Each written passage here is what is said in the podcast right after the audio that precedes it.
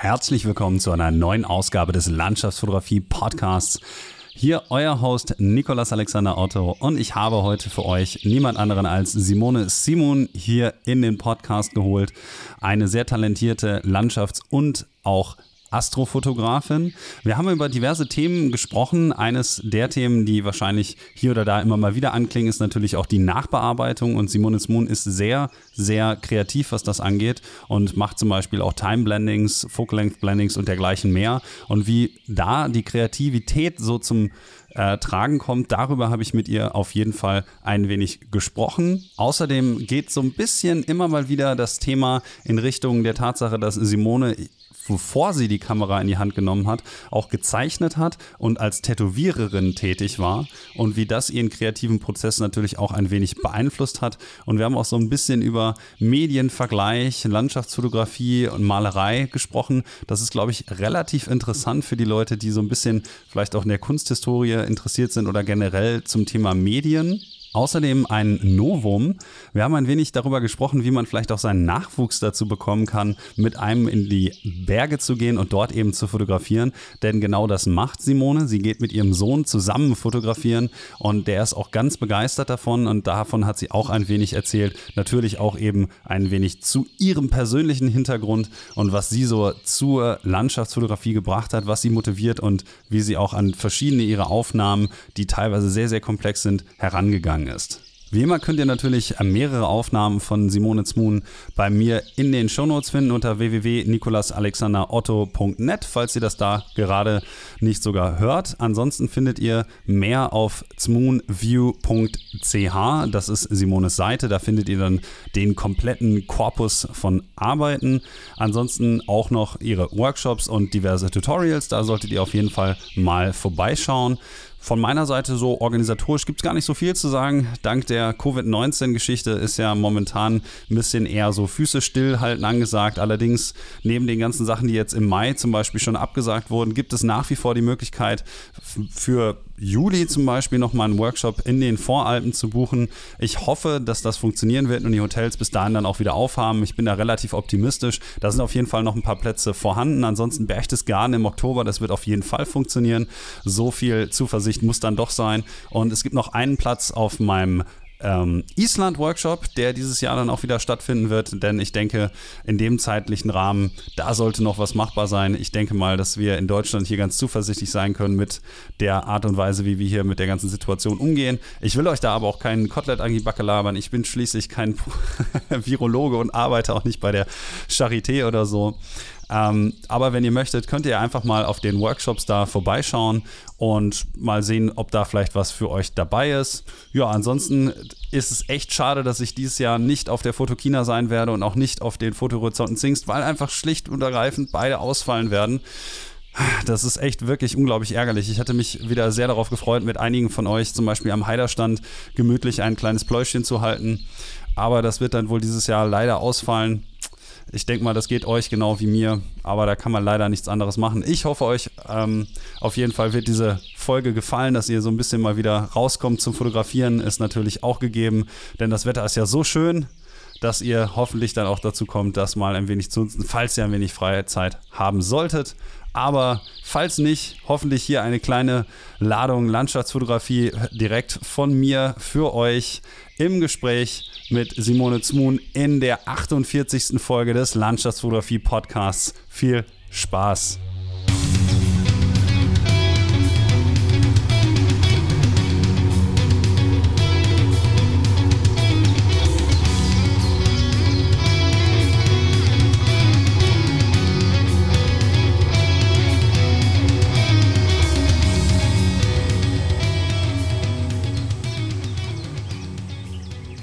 Herzlich willkommen zu einer neuen Ausgabe des Landschaftsfotografie Podcasts. Und heute Abend habe ich für euch Simone Simun hier im Podcast. Erstmal herzlichen Dank, dass du dir die Zeit genommen hast, ein wenig mit uns hier zu quatschen und wunderschönen guten Abend dir. Ja, hi Alex, danke schön, dass ich da sein darf. Ja, also bei den Bildern, da kann man ja natürlich auch einfach nicht Nein sagen. Dankeschön. Ich finde es auf jeden Fall äh, sehr, sehr klasse, dass du hier bist. Und ähm, du bist ja schon gerade auch im, im äh, Social Media RAM ein bisschen bekannter. Allerdings, äh, du hast ja gesagt, du hast dir schon mal ein oder zwei von den Podcasts vorher angehört. Dann weißt du ja auch, dass ich immer davon ausgehe, dass vielleicht noch nicht alle dich kennen. Also ist die erste obligatorische Frage, die ich natürlich äh, stelle, erstmal, wie du eigentlich so zu der Landschaftsfotografie gekommen bist, was dich so von deinem Lebensweg in diese Richtung eben gebracht hast, dass du jetzt auch einen Großteil deiner Zeit eben damit verbringst, Landschaften zu fotografieren. Magst du uns da vielleicht mal ein kleines bisschen aus dem Nähkästchen plaudern? Klar, sehr gerne. Also als ich noch ganz, ganz klein war, hatte mein Vater eine eigene Dunkelkammer, wo er da seine Fotos selbst entwickelt hat. Das war aber für mich geschlossen, also ich war zu klein, da die Tür, die durfte ich gar nicht öffnen. Und dann habe ich ein bisschen rumgeknipst als Kind und irgendwie war das dann gar nicht wirklich ein Thema für mich, sondern eher immer das Zeichnen. Ich habe dann auch mal eine Zeit lang begonnen zu tätowieren, also ich habe mich so fotorealistisch mit den Zeichnungen festgelegt. Und dort habe ich aber meistens Menschen gezeichnet und die Natur, die war mir irgendwie zu komplex, dass ich das irgendwie nicht anpacken konnte. Also ich hatte da einen Wahnsinnsrespekt davor, weil es gibt so viele kleine Details und ich habe mich da nie wirklich rangewagt, weil ich dachte immer, die Natur, die ist viel schöner, als ich sie wiedergeben kann. Und dann habe ich mir dann einfach mal eine Digitalkamera gekauft und geschaut, ob das was für mich ist. Und dann habe ich endlich diese Natur festhalten können. War dann so, dass ich völlig eine andere Herangehensweise hatte. Also beim Zeichnen, da war ich immer so für, eine kleine A4-Seite oder so Bleistiftzeichnung, da war ich vielleicht 50 Stunden dran und ich musste ganz für mich alleine sein. Also ich wollte da keine Ablenkung und das musste dadurch oft nachts stattfinden. Ich habe Kind und Hund und wenn die dann schlafen gingen, dann hatte ich irgendwie den ganzen freien Raum für mich. Und bei der Fotografie war es völlig anders. Also ich war draußen mit Leuten, ich hatte Zeit zu quatschen und ich war viel produktiver. Also von dem Wochenende habe ich viel mehr Bilder mit nach Hause gebracht, ein paar Stunden bearbeiten, je nachdem. Und ich hatte auch viel schneller Erfolg und dann wurde das plötzlich so, dass ich gar nicht mehr so Interesse dran hatte am Zeichnen. Und irgendwann habe ich dann einfach nur noch fotografiert. Also es kam so fließend, dass ich dann lieber bearbeitet habe am Abend, statt dass ich mich hinsetze und was zu zeichnen beginne. Ja, und so ist es geblieben. das heißt also, mittlerweile hast du den, den Bleistift oder ja, den Feinliner oder dann eben dein Handwerkszeug für die Malerei komplett weggelegt? Ist das nicht so, dass dir das gelegentlich mal fehlt, weil du natürlich auch dann in der Malerei so ein bisschen eben die Möglichkeit hast, sehr weit von der Realität abzuweichen und dir, ohne dass du deine eigenen vier Wände verlassen musst, selber irgendwie die Realität schaffen kannst? Ich meine, das ist immer so ein bisschen, ähm, frage ich jetzt mal, ähm, für so Leute wie zum Beispiel Ryan Dyers, ein mhm. bekannter Fotograf, der sagt immer, ja, er ist Fotograf geworden, weil er nicht zeichnen kann. Okay. Du kannst zeichnen, fotografierst aber trotzdem. Ja. Also ich meine, ist das so, ist das nicht mal so, dass dir das manchmal so ein bisschen fehlt, wenn du weißt, okay, ich kann jetzt gerade nicht in die Berge oder so, dass du doch nochmal den Stift in die Hand nimmst? Nee, überhaupt nicht. Also ich habe, seit ich mich nur noch aufs Fotografieren konzentriert habe, ich habe kein einziges Mal Stift oder Nadel in die Hand genommen es fehlt mir auch nicht. Ich denke immer, ich habe das ja, ist ja vorhanden und ich kann jederzeit darauf zurückgreifen, wenn es mir fehlt. Vielleicht, wenn ich ganz, ganz alt bin und keine Touren mehr machen kann, wird es vielleicht wieder ein Thema, keine Ahnung. Vielleicht auch früher, ich weiß es nicht. Und es ist jetzt eigentlich mehr so, dass ich gar keine Lust mehr habe, einfach nur zu Hause zu sitzen. Das mache ich ja auch, wenn ich Bilder bearbeite. Also ich brauche das auch wirklich, das Rausgehen in die Natur, die Natur auch erleben, nicht nur sie irgendwie zu erstellen oder so. Ist es denn jetzt in der Corona-Zeit mehr oder weniger dann auch so, dass du ähm, dich dann noch frei bewegen kannst? Ich weiß jetzt gerade nicht, wie das momentan in der Schweiz so gehandhabt wird. In Deutschland ist ja so, dass zumindest in Baden-Württemberg und in Bayern die Situation so ist, dass man generell, glaube ich, nicht aus dem Haus gehen darf, wenn man nicht einen triftigen Grund hat und das auch unter Strafe steht. Und in den anderen Bundesländern gibt es zumindest so ein Kontaktverbot und das oder die dringende Empfehlung dazu, dass man das Haus nicht verlassen sollte, wenn es nicht einen triftigen Grund gibt. Ähm, kommst du denn momentan noch in die Berge raus, wenn du möchtest? Ist? Ähm, ich könnte theoretisch, Entschuldigung wegen dem Lärm da. Ja, gleich kein was Problem. Also wir haben nur ein sozialen Kontaktverbot, aber wir haben keinen Hausarrest. Also ich könnte raus, aber ich bin jetzt seit irgendwie über einem Monat, bin ich jetzt eigentlich nur zu Hause. Ich gehe nur raus, um einzukaufen oder mit dem Hund Gassi.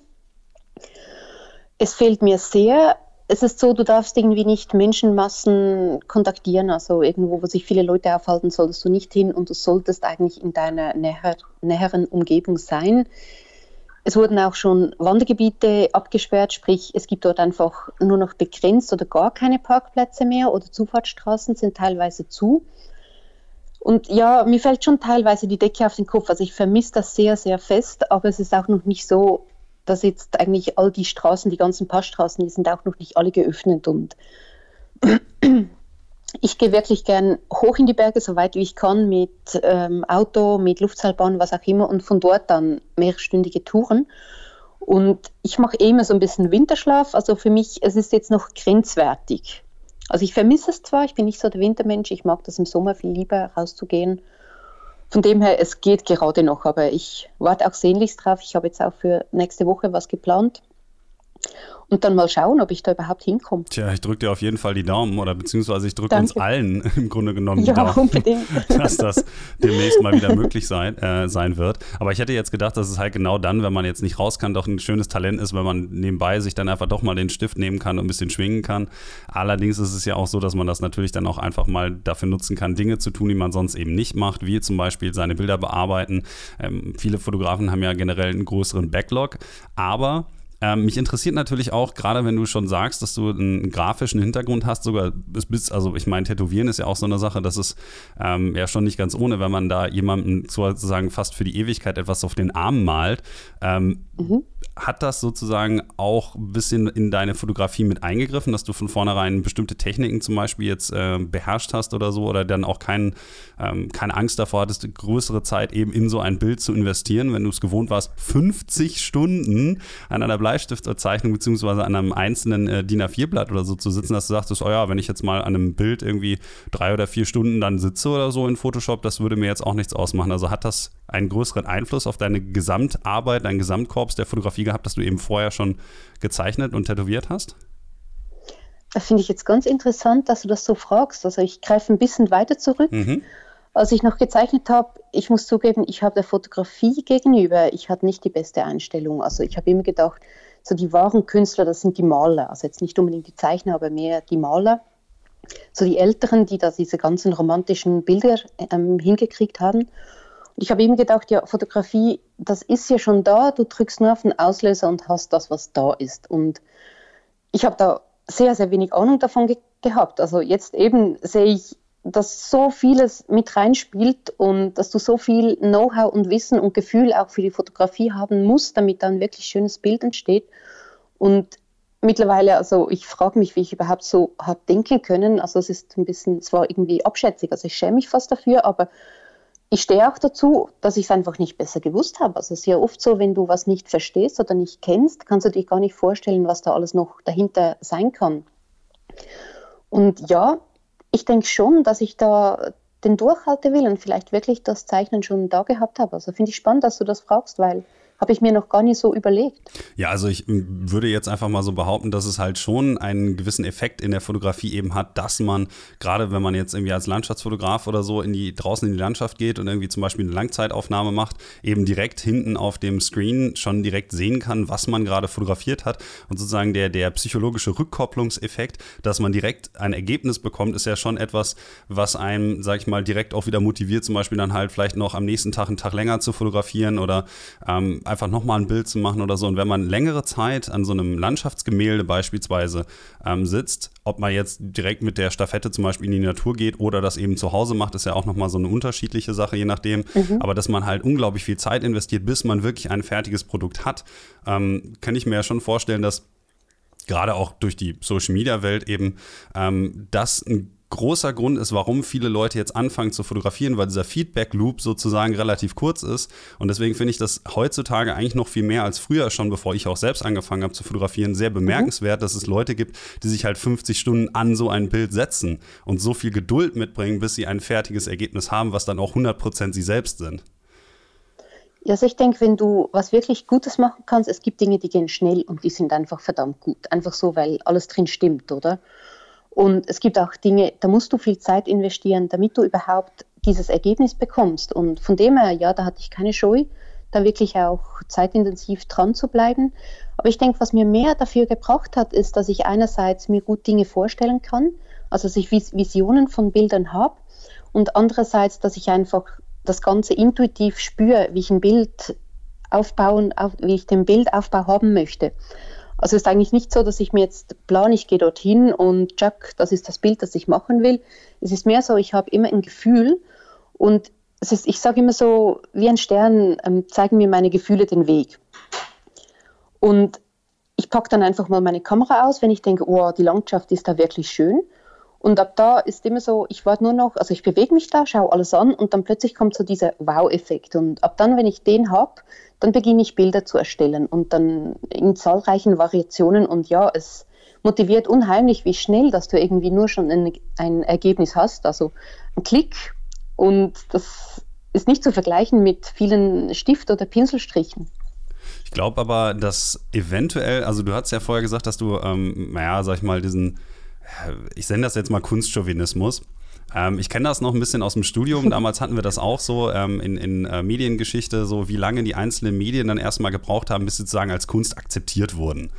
Ja, mhm. damals war das dann auch so, als die Fotografie aufkam, ja, das ist ja eher dokumentarisch und das hat ja keinen künstlerischen Charakter und ähm, so weiter und so weiter und so weiter. Und dann ging es halt sozusagen immer um die Dokumentarfotografie und bis die Fotografie dann als Kunst akzeptiert wurde, das hat ja auch ähm, unglaublich lange eigentlich gedauert, bis das in den Akademien und so mal angekommen ist. Das heißt, dieser mhm. Gedanke, dass eigentlich die Landschaftsfotografen jetzt, oder beziehungsweise, nein, die, die alten Landschaftsmaler, jetzt Thomas Moran oder Albert Bierstadt oder Caspar David Friedrich, William Turner und wie sie alle heißen, dass das die genau. Künstler genau. sind, sind und Leute wie wir eben nicht.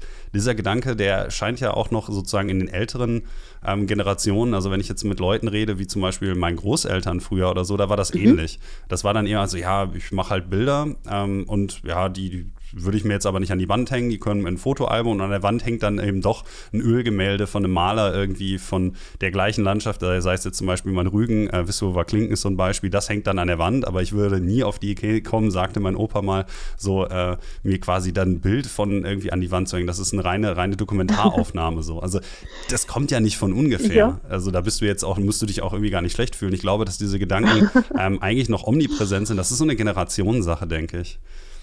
Ja, sicher, aber weißt du, ich bin ja eigentlich von dieser Generation und dass ich dieses Gedankengut auch hatte, aber einfach eben, weil ich es nicht verstanden habe, weil ich mich gar nicht wirklich damit befasst habe. Ja, gut. Und daher, also ich finde es ich find's nicht fair, eine Kunst gegenüber. Gut, man kann jetzt natürlich ähm, alles gegeneinander aufwiegen, aber natürlich ist mhm. es auch so, also ich persönlich würde jetzt natürlich sagen, dass es so ist, äh, wenn ich mir jetzt zum Beispiel mal Bilder von dir einfach mal anschaue, so aus den Hochalpen, ne, das Matterhorn oder so, dann kann man natürlich auch sagen, okay, da ist jetzt so viel Arbeit, ich sage jetzt Matterhorn, Matterhorn, weil ich einfach weiß, mhm. wie weit man da hochlaufen muss, zum Beispiel, ähm, und weil ich selbst schon mal da war. Und äh, da hochzulaufen oder auch auf den Aletsch-Gletscher ne, und da dann ein Bild zu machen bei dem richtigen Licht, mit dem richtigen Equipment und dann das technisch korrekt einzusetzen und dann noch vernünftig zu bearbeiten und so. Das sind ja auch alles Zeitinvestments sozusagen, die man dann tätigt, um da hinzukommen, um das Bild dann so eben machen zu können. Ähm, sozusagen handwerklich gesehen ist das ja auch eine Herausforderung, weshalb ich auch immer gesagt habe, na gut, äh, Fotografie ist für mich ein Handwerk, genauso wie es eine Kunst ist und deswegen ist es nicht weniger oder nicht mehr wert. Natürlich könnte man jetzt auch sagen, ja, dann kommt irgendjemand anders, macht das mit dem iPhone oder macht das ein Instagrammer mhm. und es gibt ja immer sozusagen diesen, diesen Disput zwischen Landschaftsfotograf, bist du Landschaftsfotograf oder bist du Instagrammer? So, das ist halt ähnlich. Also das ist auch so ein bisschen dieses von, yeah, von oben herabdenken und ich glaube, damit, damit tut man sich selbst keinen Gefallen und im Endeffekt ist es ja auch so, dass ähm, die Leute es ja trotzdem machen, egal was man darüber jetzt denken mag, ne? Ja, ich weiß jetzt nicht gerade, welches Bild vom Matterhorn das du meinst. Meinst du das, wo der Gletscher vorne dran ist? Ah, es gibt ja, gibt ja ganz viele Bilder weil, vom Matterhorn von weil, dir. Ja, aber weißt du, beim Matterhorn selbst musst du eigentlich kaum laufen. Also da gibt es. Gut, man kann, Seilbahn, man kann mit dem Gorner, bis zum Gornergrad und so hochfahren, kann man. Aber ich meinte jetzt, wenn man zum Beispiel dann wirklich sagt, man läuft da hoch, das ist ja schon ein Investment. Dass man natürlich da auch hochfahren kann, ist mir durchaus bewusst, ja. Ja, eben. Und ich bin die von der faulen Sorte. Also ich gehe so weit wie möglich, möglichst einfach hoch und damit ich von da noch weiter wegkomme. Mhm. Ja, das macht ja durchaus Sinn. Einfach zeitmäßig und eben mit Kind und Hund, ja, ist auch ein bisschen anders. Und da beim Matterhorn, da gibt es die Monte Rosa Hütte und das war wirklich eine krasse Tour. Also wenn du jetzt, das ist auch das Matterhorn im Bild. Ich weiß jetzt eben nicht, von welchem das du gerade sprichst. Ähm, also ich hatte jetzt einfach mal das Matterhorn generell. Ich meinte jetzt kein spezifisches Bild. Also wenn ich okay, jetzt zum Beispiel okay, mal eins ja. aufmache, das heißt Schneealgen. Das ist ja mhm. noch ein bisschen weiter oben. Du hast ja auch eins, das ich eigentlich ganz hübsch finde, ähm, mit dem Tele ungewöhnlicherweise in der Nacht sozusagen mit 200 mm auf das Matterhorn, dann mit Milchstraße dahinter zum Beispiel. Ähm, du ja, hast ja einige. Ein ganz altes.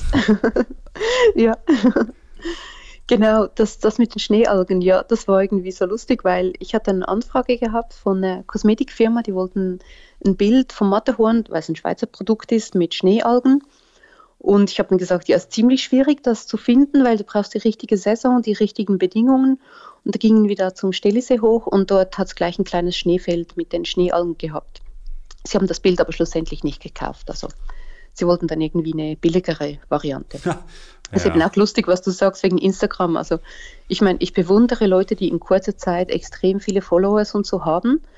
Aber wenn du jetzt Instagram-Qualität anschaust, es gibt Fotografen, die sind ja mit super gutem Equipment unterwegs und da weißt du, das Bild kannst du auch größer als auf Instagram Größe betrachten und du hast da wirklich Qualität und jetzt hast du einfach ein Insta, bist du Instagrammer, oder? also ja, für mich ist das so, ja, schon Handyqualität meist. Ja, also ich sag mal so, dieser, dieser Begriff ist ja sehr dehnbar. Ich würde mich da jetzt gar nicht so an irgendwelchen mhm. semantischen Debatten irgendwie drüber aufhängen, was das jetzt bedeutet, ein Instagrammer zu sein oder ein Landschaftsfotograf.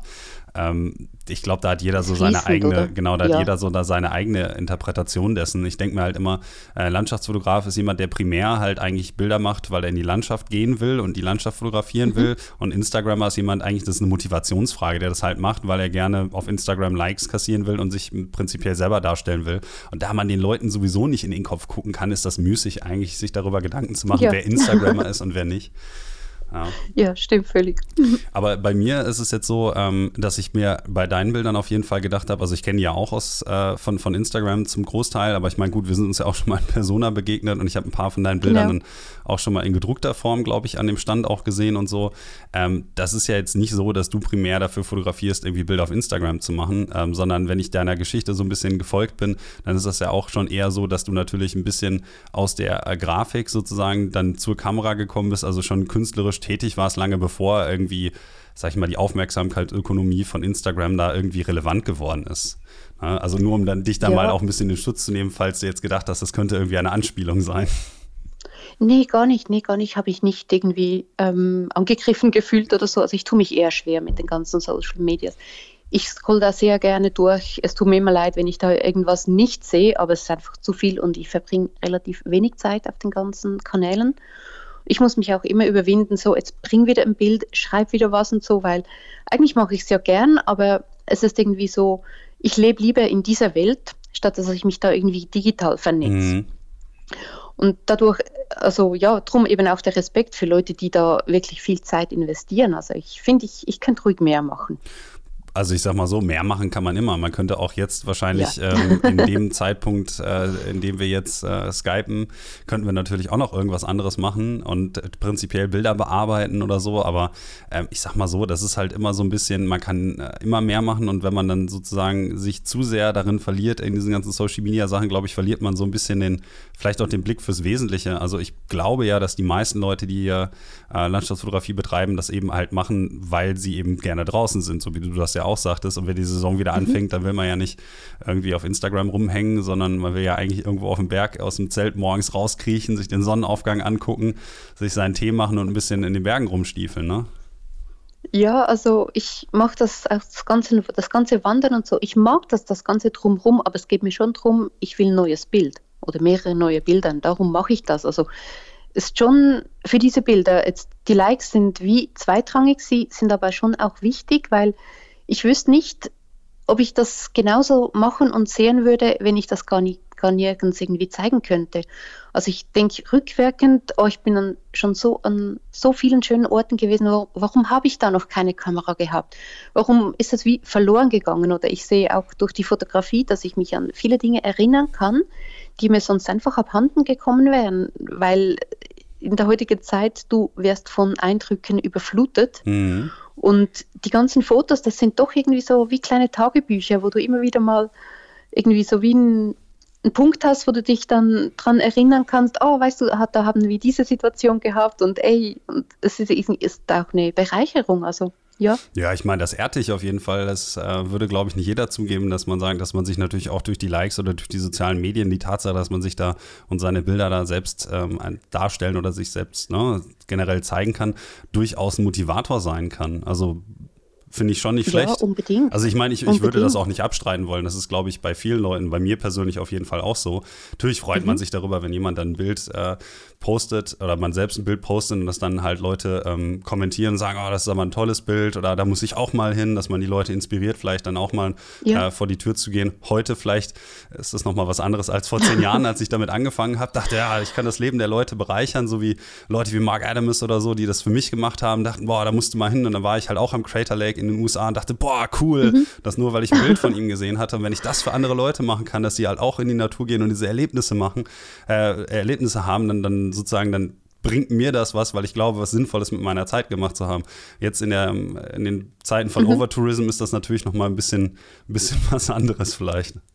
Ja, ich meine, man muss gleich wieder hinterfragen, du, soll ich das überhaupt zeigen? Mhm. Darf ich überhaupt schreiben, wo dieser Ort ist? Also ich habe es jetzt für mich so ein bisschen gehandelt, so dass wenn die Location sowieso ziemlich bekannt ist, dann nenne ich sie auch und sonst Land und weitere Infos gibt es einfach nicht, um die Orte zu schützen. Ja, ja ich glaube, das ist äh, auch immer noch ein bisschen interessanter. Ich hatte da jetzt im letzten Podcast ja Isabel Sinatschke zum Beispiel und Steffen Sinatschke ja. und die haben halt auch gesagt, aber für die ist das so ein bisschen so, ähm, neue Orte zu finden oder so, ist ein Teil dessen, warum sie das eigentlich machen. Also diese Jagd nach mhm. neuen, interessanten, unbekannten Orten, das motiviert die auch dann weiter zu fotografieren. Und ich glaube, dass das ja natürlich bei vielen Fotografen auch so ist, dass das immer so, naja, das ist halt, das habe ich halt gefunden, das ist auch so ein bisschen meine eigene ja. Arbeit gewesen, deswegen möchte ich das jetzt nicht direkt allen auf die Nase binden, ne? Ja, und auch halt irgendwie das ganze Mainstream-Zeug, es ist schon so oft gesehen worden. Also in der heutigen Zeit, du kommst eigentlich überall hin und meist auch mit, mit nicht ganz allzu vielen Anstrengungen.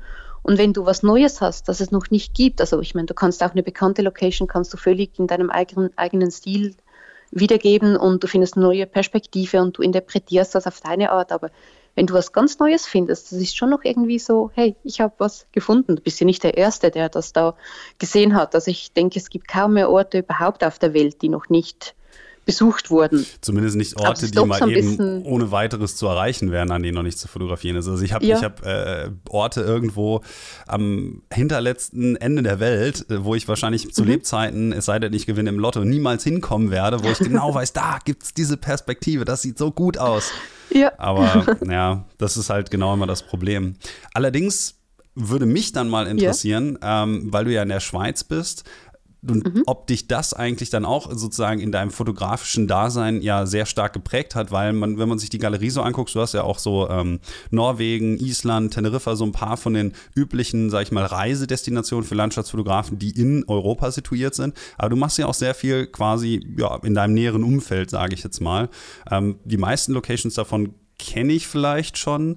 Aber ähm, mhm. wie ist das denn bei dir, dass du dir dann überlegst, okay, ich möchte jetzt mal Bilder machen, ich fahre jetzt einfach mal in die Berge, nehme die Bergbahn, fahre hoch und da steige ich dann einfach aus und guck mal, was an dem Abend oder an dem Morgen oder so passiert? Oder ist das schon so, dass du mh, das weniger impulsiv und mehr planerisch dann angehst, dass du schon ungefähr weißt, was für eine Art von Bild du da machen willst?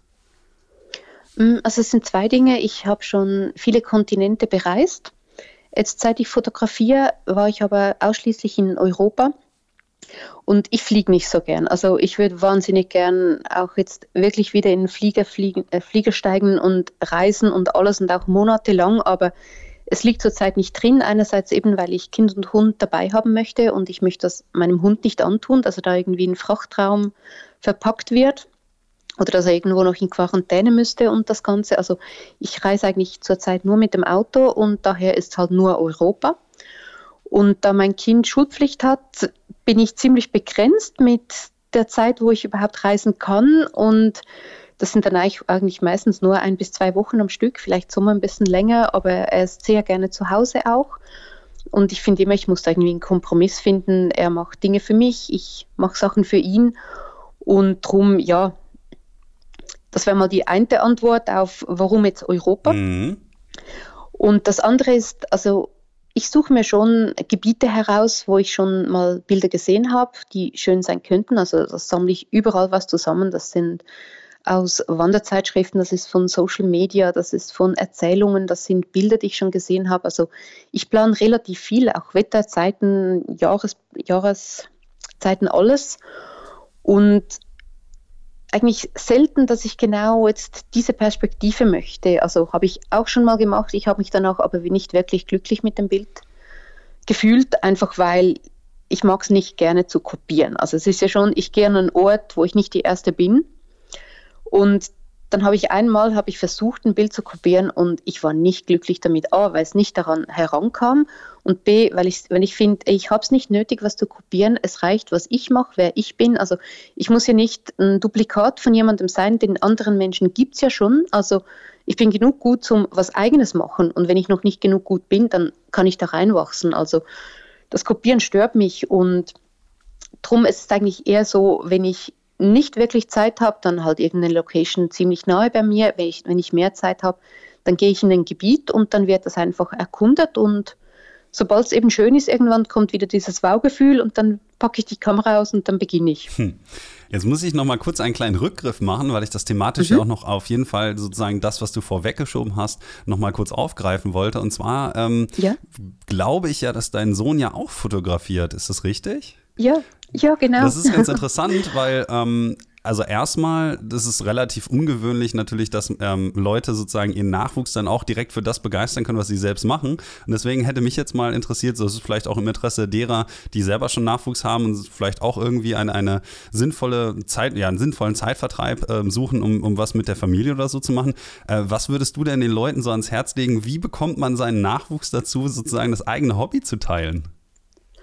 Ja, irgendwie hat sich das so ergeben. Also weißt du, kleine Kinder, die sind so interessiert und so begeisterungsfähig für alles. Und er hat halt dann, also bei mir, ich muss noch ein bisschen weiter zurück, zurückgreifen. ich habe dann mal mit Canon begonnen, das war eine weiße Kamera und ja, ich habe dann nicht wirklich auf die Qualität geschaut, weil ich hatte keine Ahnung, aber boah, die Kamera ist weiß für irgendwie 500 Franken, so eine Crop-Kamera.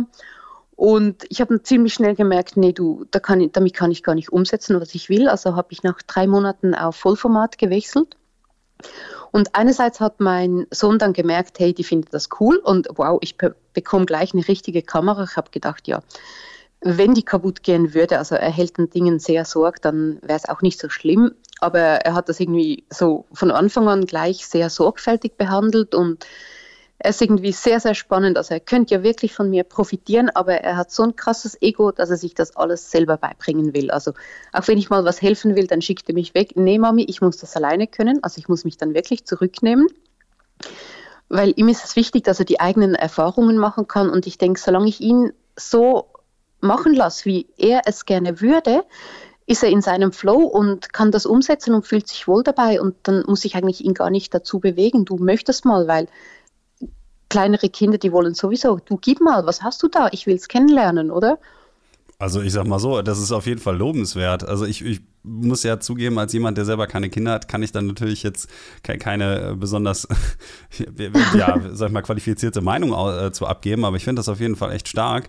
Ähm, ich könnte mir vorstellen, dass vielleicht der eine oder die andere äh, Zuhörerinnen und Zuhörer hier äh, das vielleicht auch ganz interessant finden, sozusagen, wann dieser Punkt eigentlich kommt, dass man ein kreatives Hobby sozusagen seinem, seinem Nachwuchs dann mal an die Hand geben kann. Ähm, also der hat dann wirklich angefangen schon, schon mit, weiß ich nicht, acht Jahren oder so mit der Kamera dann zu hantieren, oder? Ja, ja genau. Also ich habe ihm da schon kurz, weißt du, mal Inputs gegeben mhm. und er durfte dann immer, nix nah, mein altes Equipment übernehmen. Mittlerweile hat er sich auch eine Nikon Z7 gekauft. Also es ist ihm dann auch wirklich wichtig geworden, weil er sieht ja auch Qualitätsunterschiede und mhm. du kannst mit jeder Kamera ein super Bild machen, aber wenn du gute Qualität musst, ja, dann brauchst du halt teures Equipment. Und irgendwie ist er schon ziemlich angefressen. Also es gibt auch viele Touren, da schleppt er alles hoch und er ist so einer, er nimmt wirklich alles mit das ist ihm ganz, ganz wichtig, dass er da wirklich auch jeden Filter, weißt du, wenn ich, wenn ich irgendwo hingehe, dann weiß ich schon, nee, also diesen Filter brauche ich bestimmt nicht. Ich lasse den zu Hause, dann ist es ein bisschen leichter. Und bei ihm muss einfach das ganze Equipment muss dabei sein, aber wenn er oben ist, dann sind wir vielleicht irgendwo an einem Bergsee und dann gibt es dort Frösche oder Fische und die sind dann viel spannender, also packt er dann gar nichts aus. Also gibt es auch, dass er einfach hm. alles mitschleppt und dann denke ich mal, du mach doch noch ein Bild und manchmal muss ich ihm sagen, doch, jetzt musst du ein Bild machen, danach lasse ich dich wieder in Ruhe. Weil es oft so, wenn wir zurückkommen und er sieht, was ich für Bilder mache und er hat keins gemacht, dann ist er dann traurig. Weil er hat alles hin, hingeschleppt und hat dann einfach irgendwie keine Lust gehabt. Und wenn er doch eins machen muss, dann hat er das in seinem Archiv. Und wenn es ihm wichtig ist, kann ich einfach sagen, du hast ja auch eins, mach doch deins, oder? Das klingt auf jeden Fall ja. sehr, sehr äh, spannend, weil ich das irgendwie, das ist halt, klingt noch so ein bisschen wirklich dann auch, okay, nach so, ja, ich sag mal, einem, einer kurzen, das ist jetzt nicht böse gemeint, eine kurze Aufmerksamkeitsspanne, mhm. wenn man sich natürlich von einem Frosch ablenken lässt. Aber das, das, das finde ich unglaublich spannend. Würde mich natürlich dann auch interessieren, ob er dann sozusagen in der nächsten, in den, den nächsten paar Jahren ähm, dann auch noch immer mit dran bleibt. Und äh, ich hoffe mal, dass das auf jeden Fall der äh, Fall sein wird, weil ich glaube, das ist, das ist schon echt was Besonderes. Also ich habe noch nicht von vielen Leuten gehört, dass sie mit ihrem Nachwuchs zusammen fotografieren gehen können. Ich weiß, dass ich noch einen potenziellen Gast, beziehungsweise zwei äh, Gäste noch im, mhm. äh, für den Podcast habe. Das ist auch ein, ein Vater-Sohn-Gespann. Ansonsten, glaube ich, ja. kenne ich das nicht. Das heißt, du hast da echt was wirklich Besonderes. Das, äh, da, glaube ich, sind einige Leute schon, schon sehr neidisch drauf, dass du deinem Nachwuchs das wirklich so an die Hand geben konntest, dass ihr jetzt zusammen fotografieren gehen könnt. Da kannst du dich auf jeden Fall glücklich schätzen. Mhm. Danke, aber weißt du, es geht gar nicht anders. Ich bin alleinerziehend, also ich kann ihn nicht alleine zu Hause lassen. Also er muss mitkommen. es, es bleibt ihm gar nichts anderes übrig. Dafür muss ich manchmal für ihn zu Hause bleiben. Also es ist halt immer so ein bisschen Kompromiss, oder? Ja, gut, okay. Aber vielleicht ähm, ist es auch so ein bisschen dem Zeitgeist geschuldet. Wenn ich überlege, vor zehn Jahren war das ja noch nicht in Anführungsstrichen hip, in die Berge zu gehen und sich irgendwie zu äh, fotogen mhm. irgendwie in Szene zu setzen oder so. Vielleicht ist es jetzt mittlerweile auch schon ein bisschen natürlich dem, dem äh, allgemeinen Medientonus sozusagen geschuldet, dass jetzt Leute eben auch in dem Alter Interesse daran haben, wirklich in die Natur zu gehen. Oh, ich finde es super. Also ich meine, man könnte Dümmeres mit seiner Zeit anfangen. Definitiv. Also von dem her schätze ich sehr. Finde ich super. Jetzt wollte ich. Ich habe letztens für. Ja? ja? Ja, du zuerst. Okay, ich habe letztens für eine kleine, für eine Kollegin von ihm habe ich jetzt auch eine Kamera ausgewählt, weil sie hat immer gefragt und so und dann hat mir die Mutter ein Budget genannt, dann haben wir etwas für sie ausgesucht und es ist wirklich, es ist so spannend. Also ich erkläre da kurz die wichtigsten Knöpfe, damit sie die Kamera bedienen kann, ein bisschen was irgendwie über die Bildgestaltung und so. Und dann, die ging stundenlang los und dann seit Tagen ist es aber auch so, wenn wir irgendwo rausgehen, weißt du, sie haben auch einen Hund, ja, aber ich nehme dann meine Kamera mit. Also ich denke, die Kinder, die lieben das. Also es ist ja etwas ganz Spannendes, so eine Maschine bedienen zu können und du hast gleich ein Ergebnis. Also es ist nicht unbedingt ein Spielzeug, es ist eigentlich wie mehr. Also ja. Hm.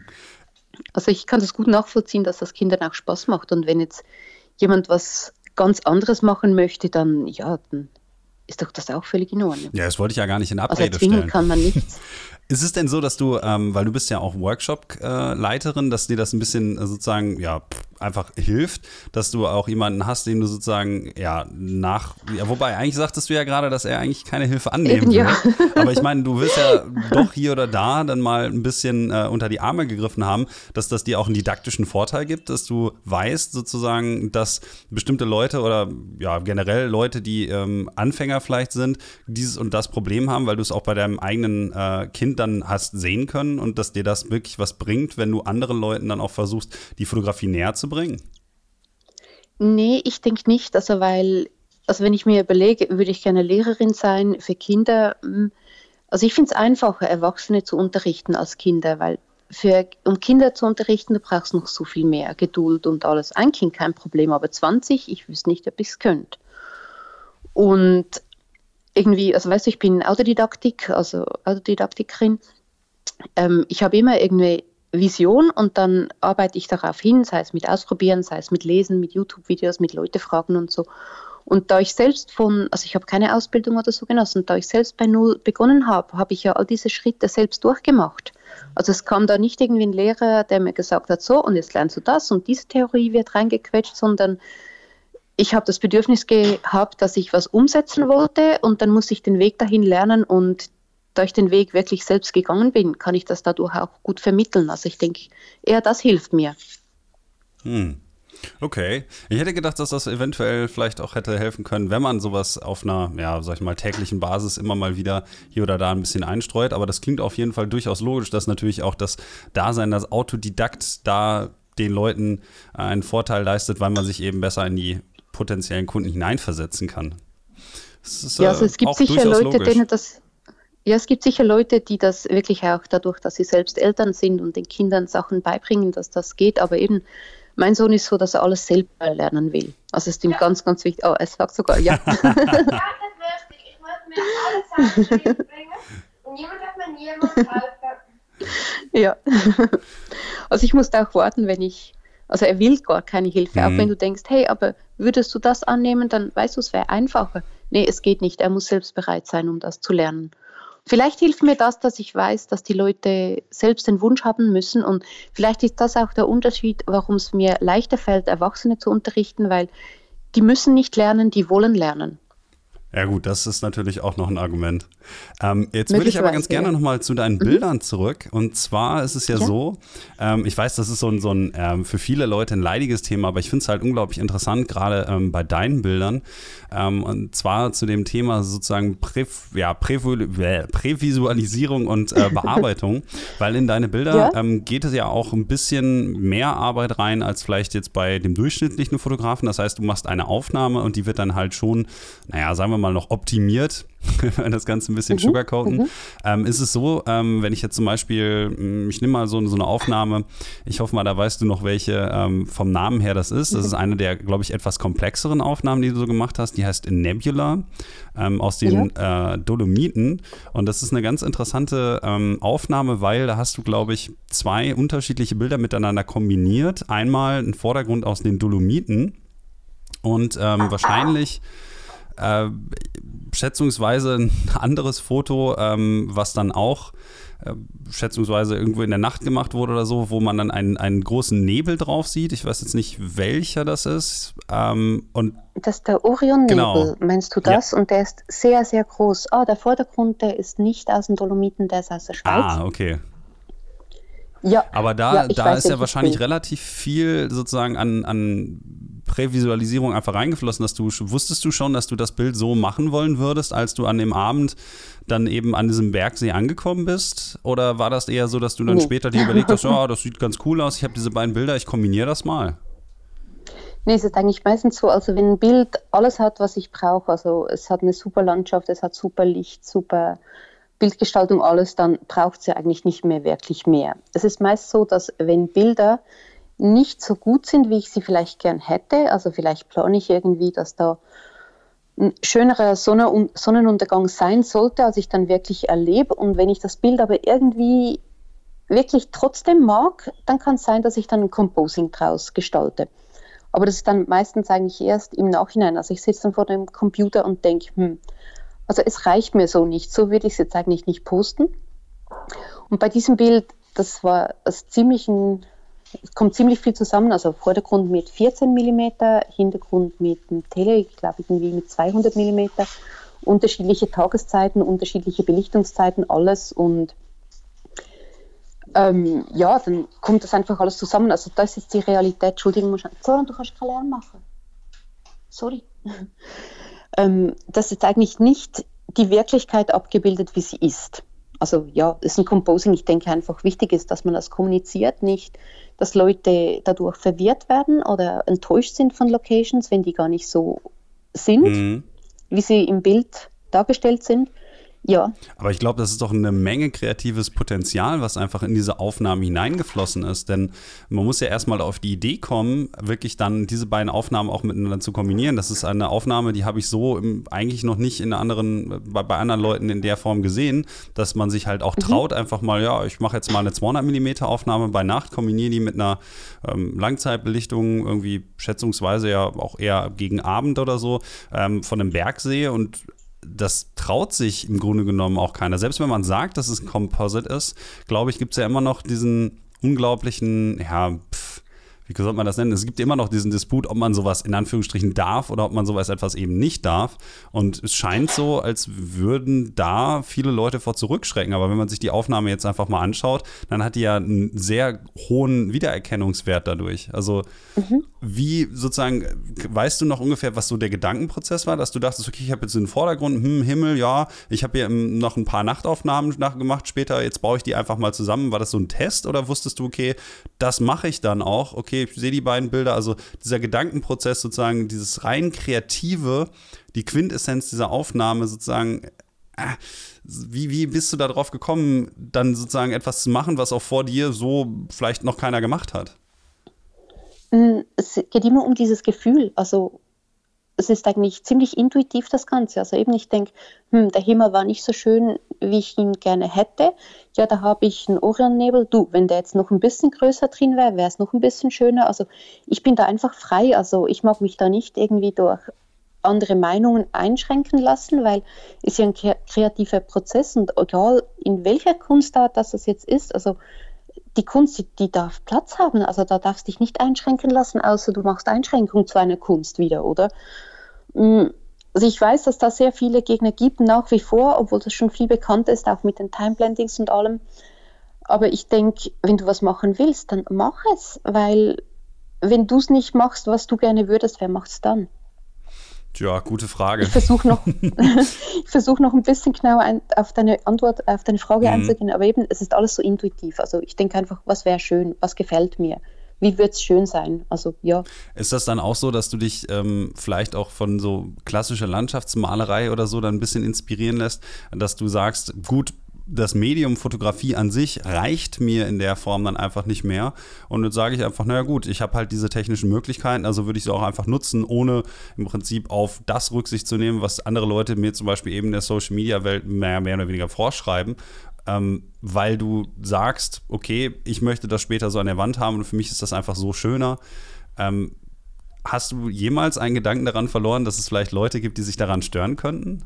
So die Aposteln ja, der Fotografie? Sehr, sehr viele. Ja, ich habe auch sehr, sehr viele Konfrontationen damit gehabt, weil es auch, als ich das begonnen habe in der Schweiz, hieß es echt oft, also einerseits, ich habe wahnsinnig viele Likes bekommen und auch Preise gewonnen und viel Aufmerksamkeit bekommen durch die ganzen Composings.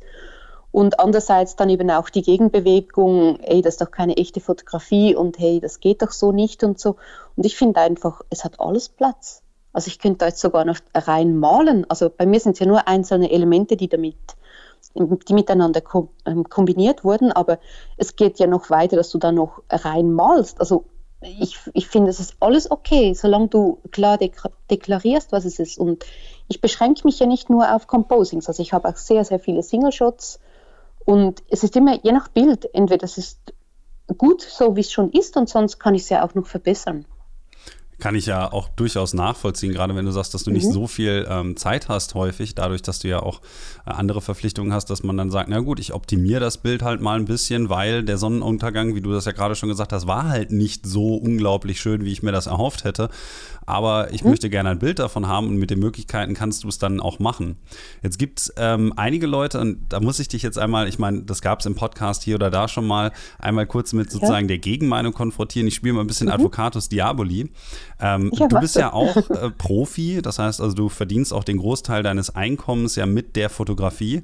Und eben das mhm. andere Leute, also da entsteht dann immer so dieses Konkurrenzdenken, naja, wenn ich sozusagen ein Bild fotografiere und das ist realistisch, ähm, und jemand anders fotografiert eben ein Bild und verarbeitet das in Photoshop so, dass es eben noch ein bisschen besser aussieht.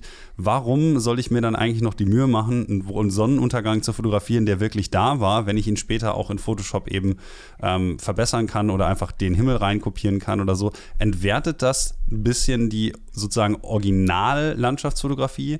Für einige Leute. Und das wäre ja so üblicherweise das, womit man sich dann selbst gerade in deiner Situation wahrscheinlich auch konfrontiert sieht. Was würdest du den Leuten sagen? Ich weiß jetzt nicht, was ich den Leuten sagen würde, weil jeder muss das ja für sich selbst wissen. Also ich sage für mich, dass man ja eben nicht nur für das Endbild irgendwo hingeht, das ist ja der ganze Prozess drumherum, dass man dorthin geht, dass man vielleicht zehnmal dorthin geht, bis man dann alle Bedingungen so hat, wie man sie haben möchte die Frage ist mehr, ja, du kannst dir einfach ein Bild zeigen, so wie es für dich stimmt und scheiß auf die Likes, scheiß auf alles, Hauptsache es stimmt für dich, aber wenn es ja nur für dich selbst stimmen muss, dann kannst du es ja auch ändern, so wie du möchtest. Also eben, ich mag mich da überhaupt nicht einschränken lassen. Das Lustige ist, ich habe dann eben diese ganzen Maler, ich habe da schon Landschaften rausgesucht gehabt und gedacht, ey, jetzt 200 Jahre später ist es dort vielleicht noch genauso schön ging zu diesen Orten, wollte irgendwie was genauso Schönes umsetzen und habe gemerkt, hey, das geht gar nicht. Das ist nicht möglich, dass dieser Berg so groß ist. Egal, welche Linse das ich nehme, auch dieser Maler hat den Berg größer gemacht. Oder der hat den Fluss irgendwie noch ein bisschen anders gestaltet, also auch diese realistischen Maler, die haben das nicht eins zu eins übernommen. Also heute sagt man immer so, ja, aber weißt du, ein Bild muss ähm, fotojournalistisch genau die Realität wiedergeben, aber es muss es gar nicht. Also wir sind frei. Ähm, erstmal muss ich kurz aufgreifen, ähm, das ist auf jeden Fall absolut zutreffend. Also gerade zum Beispiel Caspar David Friedrich, wenn man zum Beispiel mhm. auf dem Malerfahrt in der sächsischen Schweiz unterwegs ist, da sind ja häufig dann Bilder, ähm, die dann auch irgendwo am Wegesrand stehen zum Beispiel und dann eben den mhm. Blick, den man da gerade sieht, zeigen sollen, aber man sieht halt jedes Mal, mhm. zum Beispiel bei den Hafersäcken oder so, ähm, dass das eben nicht so wiedergegeben ist, sondern er hat sich davon inspirieren lassen und hat es dann im Grunde genommen ja anders gemalt, hat ein paar bestimmte Landschaftsmerkmale, die besonders herausstechen, in ein Bild kombiniert ähm, mhm. und solche Sachen. Also ich würde da natürlich auch nicht behaupten wollen, dass die Maler damals irgendwie den Anspruch gehabt hätten, dass es realistisch ist. Genauso wenig ist es ja dann heutzutage so, dass man den Leuten, naja, unterstellen sollte, dass sie dann eben das gleiche ja, machen wollen, nur weil Fotografie als Medium natürlich eigentlich den besonderen inhärenten Wert hat, dass man es theoretisch gesehen stark dokumentarisch machen könnte. Das heißt ja nicht, dass man es muss. Aber ich glaube, genau, das ist, woher diese eine Idee Möglichkeit, kommt. oder? Ja. ja, ja. Weil es gibt ja kein anderes Medium, außer vielleicht dem ja, Film, der die Möglichkeit oder das die Möglichkeit hat, eben authentisch wahrgenommen zu werden, einfach nur auf der, aufgrund der Kulturhistorie. Und ich glaube, das ist mhm. einer der Gründe, warum viele Leute, und da habe ich zum Beispiel mit Alex Nail in unserem Podcast auch drüber gesprochen, eben genau sagen, dass die Qualität, die diesem dem Medium der Fotografie eben besonders innewohnt, eben ist, dass sie besonders authentisch sein kann. Ja, aber, sie kann und sie darf, aber sie muss nee, nicht, oder? exakt. Ja. Aber es ist halt schon so, ähm, wenn man sich deine, deine Bilder halt anschaut, dass da viele Bilder dabei sind, die halt eben sehr, sehr kreativ sind und du auch einen Stil hast. Also gerade du verkaufst ja auch deine Tutorials zum Beispiel zu ähm, Composites und ein Composite, was ich zum Beispiel auch sehr, sehr schön finde, ist, glaube ich, ähm, vom Playa da Barrica. Ähm, mhm. Das ist so, so ein, ähm, ja, so Steinlinien, die in den, in den Horizont hineinlaufen und dann hast du das Ganze zu so einem kleinen Planeten ein wenig gekrümmt und dahinter geht dann die Milchstraße auf. Ja, und die ist dann von Teneriffa. Also es ist zwar alles Spanisch, aber es ist ein Place Blending, oder? Ja, ja genau. Aha, okay, dafür gibt es mittlerweile auch ein Wort. Das kannte ich noch gar nicht. Also so Time Blending, dass man zwei verschiedene Zeiten vom gleichen Ort miteinander kombiniert und so, das, das habe ich schon mal gehört. Aber Place Blending ist aber mhm. mir neu. und Lens Blending ist, wenn du verschiedene Brennweiten miteinander Ach, das ist das Focal Length Blending. Oh, ich sag nur Lensblending. Okay, ja, wie gesagt, das ist, ja. ist, ist je nachdem, ne, wer, wer dann gerade den, den Begriff für sich sozusagen Alles okay, oder? Äh, ja. definiert hat. Aber das ist auch so ein Bild, ähm, das ist halt ähnlich. Wie bist du auf die Idee gekommen, ähm, dieses Bild zu machen? Weil da ist ja sogar noch mal ein bisschen mehr, was da mit hineinspielt. Zum Beispiel, wie kommt man auf die Idee dann zu sagen, ja gut, ich würde halt den Horizont einfach mal ja, kugelförmig gestalten? Ja, ist, da bin ich nicht die Erste. Also ich habe irgendwann mal ein Bild gesehen und habe dann das einfach im Hinterkopf gehabt. Und da auch wieder bei, dieser, bei diesem Strand, ja, es war nicht, wie soll ich sagen, es war schön, so wie es ist, aber es war nicht spektakulär. Und ich wollte dann halt trotzdem irgendwie in der Postproduktion was Spektakuläres. Und dann irgendwie kam mir diese Idee wieder, da habe ich rumprobiert, wie ich da diese Wölbung möglichst realistisch machen kann. Habe gecheckt, dass es wirklich mit diesen Linien super funktioniert, dass das auch durch die Flucht ins Bild, dass das so wirklich realistisch wirkt. Da habe ich noch ein bisschen Atmosphäre dazu getan und gedacht, ja, komm nach eine Milchstraße und dann sind wir irgendwo im Universum. Also ich mag das schon, dass man so irgendwie gedanklich auch abdriften kann, wenn du ein Bild betrachtest. Und daher, das muss nicht unbedingt echt sein. Aber es ist ja schon so, dass sich das in deiner Galerie durchaus abzeichnet, dass es ähm, sich immer abwechselt zwischen beispielsweise solchen eher komplexen Composites und dann auch Aufnahmen, die eben ja, für mich zumindest erstmal ähm, sehr authentisch aussehen. Ähm, hast du auch mhm. eine ähnliche, ja, kreative Herangehensweise an normale Aufnahmen, dass du halt sagst, okay, ähm, hier brauche ich jetzt nichts zu machen, das ist schön genug für mich. Und es geht wirklich nur darum, dass dir das ästhetisch gefällt. Und wie platzierst du die sozusagen nebeneinander? Also, dass du sagst, die Aufnahme hat für mich emotional den gleichen Wert wie zum Beispiel ein Composite oder so, weil ich weiß bei mir, dass gerade wenn ich immer versuche, mal so eine Aufnahme vielleicht ein bisschen länger rumzudoktoren oder so, dass ich dann irgendwann für mich persönlich ein bisschen so den, den, die Lust an der Aufnahme verliere, weil ich weiß, dass es äh, eben nicht mehr das ist, was ich wirklich vor der Linse hatte und deswegen bearbeite ich häufig solche Aufnahmen gar nicht. Haben die für dich dann mhm. auch emotional den gleichen Wert, weil du weißt, okay, ich, da habe ich viel Arbeit reingesteckt, ist ein tolles Composite geworden und bei dem anderen weißt du, ja, das ist eine klasse Aufnahme, weil das war ein schönes Erlebnis? Mm, eigentlich weniger. Also ich habe das wie separat, die schönen Erlebnisse und die Bilder. Also ist nicht wirklich irgendwie gekoppelt, dass dann eine Aufnahme durch ein schönes Erlebnis für mich jetzt mehr Wert hat. Also Hauptsache es gefällt mir am Schluss, aber weißt du, wenn du meine normalen Bilder betrachtest, die sind auch sehr, sehr zeitaufwendig. Also wenn ich da mit einem irgendwie einem blumigen Vordergrund alles durchstecke und dann vielleicht noch ein Pano draus mache, das mehrfach belicht alles, dann ist es schon ziemlich so, wie es eigentlich ist. Aber damit ich es so wiedergeben kann, weil die Kamera und das Auge funktioniert ja doch noch ein bisschen anders, also das Auge passt sich da dauernd mit dem Fokus an, nur schon das. Und die Kamera, ja, du musst dann halt stacken, damit du überall scharf hast, damit das Auge später von vorn bis hinten wirklich alles scharf bekommt, damit das Erlebnis eigentlich realistischer ist. Und da bin ich auch Stunden dran, nur schon das alles schön zusammenzustecken oder ein Panner zu machen. Also das heißt nicht, dass ich für ein Bild, das nicht ein Composing ist, weniger Zeit investiere. Also es kann sogar viel zeitintensiver sein. Und dann gibt es auch Bilder, wenn ich zum Beispiel, jetzt, ich durfte letzten Herbst die Nikon D780 ähm, testen und die Marketingbilder dafür erstellen. Und da war wirklich die Vorgabe, das Bild muss eine Einzelbelichtung sein und ich muss es JPEG unbearbeitet abgeben. Und das ist dann wieder eine ganz andere Herangehensweise, wenn ich wirklich nicht mal den Fokus decken darf, ich darf kein Pano machen, dass ich in einem Bild das Bestmögliche herausholen muss. Also es geht immer darum, das Bild zu optimieren. Und ja. Hast du davon auch ich hoffe, welche? Das beantwortet die Frage. Ja, klar, auf jeden Fall. Hast du denn auch welche davon in deinem Portfolio dann drin? Weil ich kann mir halt vorstellen, gerade wie du das selber schon gesagt hast, das ist ja nochmal eine ganz andere Heraus äh, Herausforderung, ähm, dann von normalerweise relativ komplex bearbeiteten Bildern umzusteigen auf wirklich ja, Einzel-JPEG-Aufnahmen. Also hatte ich das dann vor neue Herausforderungen gestellt? Und dass du dann wirklich mhm. auch dachtest, okay, mhm. ich muss meinen Gedankenprozess ein bisschen ändern und wenn ja, wie? Ja, also es war vor allem wegen dem Dynamikumfang ist es doch ziemlich happig, weil wenn du irgendwo bist und du hast einen bewölkten Himmel, dann hast du ja das Licht schön diffus. Also es fällt dir schon einfacher, nur wegen dem Dynamikumfang die ganze Landschaft ETTR zu belichten, aber halt eben nicht so, dass die Tiefen zu dunkel sind und trotzdem nichts überbelichtet hast. Aber wenn du jetzt irgendwo in den Bergen bist und du hast noch direkt gegen die Sonne, dann ist es fast nicht möglich, in der Einzelbelichtung dann, ohne dass du die Tiefen aufhellen musst. Also du musst schon ganz anders planen. Du hast dann wirklich nur vielleicht ein Zeitfenster hier in der Schweiz von drei, vier Minuten, wo du ein Bild von perfekten Lichtbedingungen machen kannst, bevor dann irgendwie der Dynamikumfang durch irgendwelche Sonnenplatzierung wieder so krass ist, dass es eigentlich gar nicht geht. Und das hat mich schon umdenken lassen, weil das Lustige war, da ich ja vom Zeichnen, vom Papier oder was auch immer machen konnte, was ich wollte, habe ich das auch direkt von Anfang an mit der Fotografie so umsetzen wollen. Und es kam dann eigentlich erst viel später, dass ich mich wirklich mit Einzelbelichtungen auseinandergesetzt habe. Also ich habe das wie umgekehrt gemacht.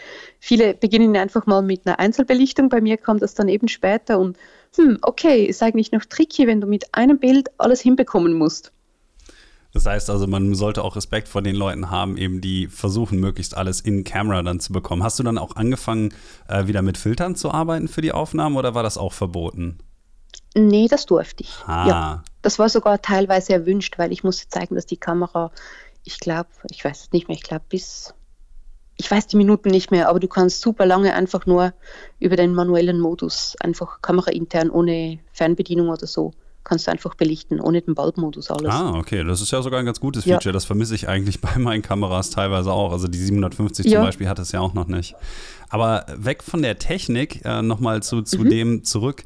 Wenn du jetzt eine Einzelaufnahme dann zum Beispiel gemacht hast und die dann eigentlich ja für einen Auftraggeber gemacht hast, ist es dann so für dich, dass die Aufnahmen in deinem Portfolio dann auftauchen oder nicht? Die, die Frage hast du mir ja noch nicht ganz beantwortet. Das würde mich nämlich mal interessieren, ob ähm, davon dann nachher auch wirklich Bilder so gut waren durch die Herangehensweise, dass du dir gesagt hast, okay, die sind so gut, die packe ich auch in mein Portfolio. Ja, habe ich, aber ich habe sie dann noch bearbeitet. Aha, weil okay. du kannst auch in der Nachbearbeitung noch so viel herausholen. Ja. Und du siehst eigentlich, also ich nenne immer das Equipment, das ich verwendet habe, also überall, wo D780 steht, sind das Einzelbelichtungen. Vielleicht habe ich ein, zwei Panos dabei, aber dann ist er auch als Pano noch deklariert. Mm, okay. oder Fokus gesteckt. Ich habe dann für mich trotzdem noch Bilder gemacht oder einfach damit ich es habe oder eben weil die Kamera intern Fokus decken kann. Zwar, die geht anders ähm, damit um, als ich es für mich, wenn ich alles manuell mache. Es ist wieder eine andere Herangehensweise, du musst anders bearbeiten, aber es geht. Also doch ist alles, schau einfach nach D780 und dann, die Leute haben mich schon gefragt, weil ich dann in letzter Zeit so viel mit dieser Kamera gezeigt habe, äh, du steigst von höheren Kameras zu einer anderen Kamera, was ist der Grund und so. Ich so, nee, nee, ich meine, ich habe verschiedene Kameras und wenn ich halt mit einer mehr fotografiere, dann tauchen auch diese Modelle halt dann mehr auf. Ja gut, das macht natürlich durchaus Sinn. Aber die hat sich, die hat sich offensichtlich dann äh, ganz gut geschlagen, wenn du davon auch ein paar Sachen noch in deinem Portfolio hast äh, veröffentlichen können. Ja, sicher, sicher. Ich meine, das sind ja alles schon äh, super Produkte. Also eben, da geht es nur noch darum, dass du damit umgehen kannst.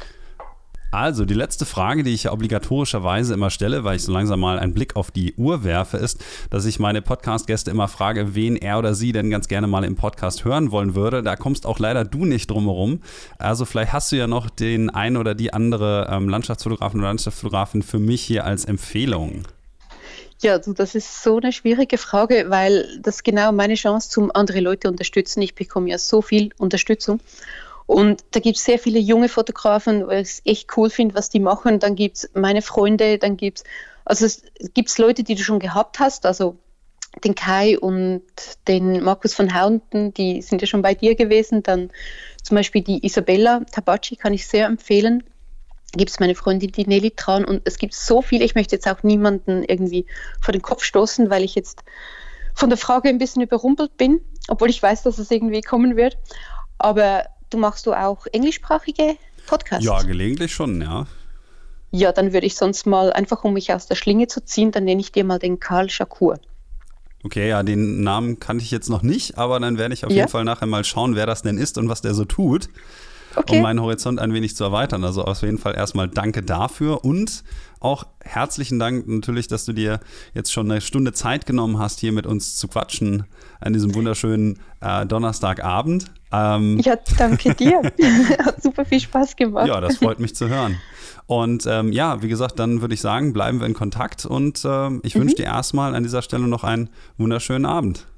Ja, danke dir auch und viel Spaß. Danke sehr. Tschüss.